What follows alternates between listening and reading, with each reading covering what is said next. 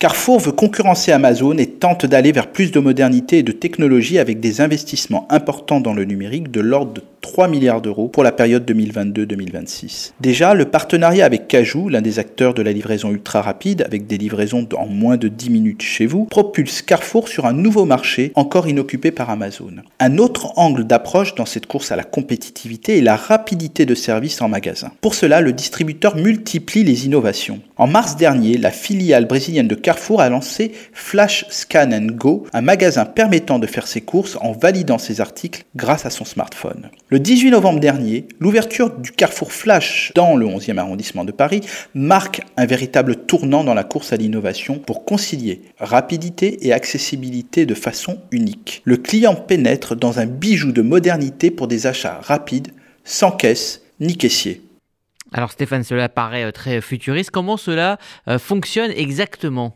Grâce à un ensemble de 60 caméras et de 200 capteurs intégrés sur des étagères connectées, il suffit juste de mettre ses courses dans son sac. Carrefour Flash propose cette expérience inédite. Selon Carrefour, le client est suivi anonymement via un avatar virtuel qui lui est associé lors de son entrée en magasin. Tous les produits qu'il choisit sont automatiquement détectés et ajoutés en temps réel à son panier virtuel. Toutefois, toutefois, tout n'est pas encore parfait ou abouti. D'abord, cette boutique ne compte que 900 références, alors qu'il y a environ 2500 articles dans un Carrefour City et 9000 en supermarché. Il ne faut donc pas s'attendre à y faire des courses pour la semaine.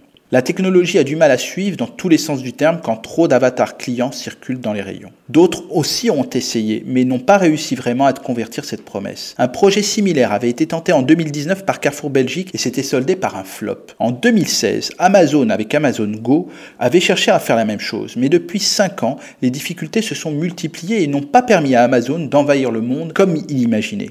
Aujourd'hui, il est donc impossible de dire si ces concepts se généraliseront. Faire évoluer les habitudes des consommateurs n'est pas chose aisée. Ce qui est juste certain est que les prouesses technologiques vont nous offrir à nous, consommateurs, une multitude d'innovations pour plus de flexibilité en fonction des types d'achats que nous souhaitons réaliser. Des grandes courses, aux courses d'appoint ou aux courses urgentes, nous disposerons désormais d'un maximum de choix et de services. À la semaine prochaine!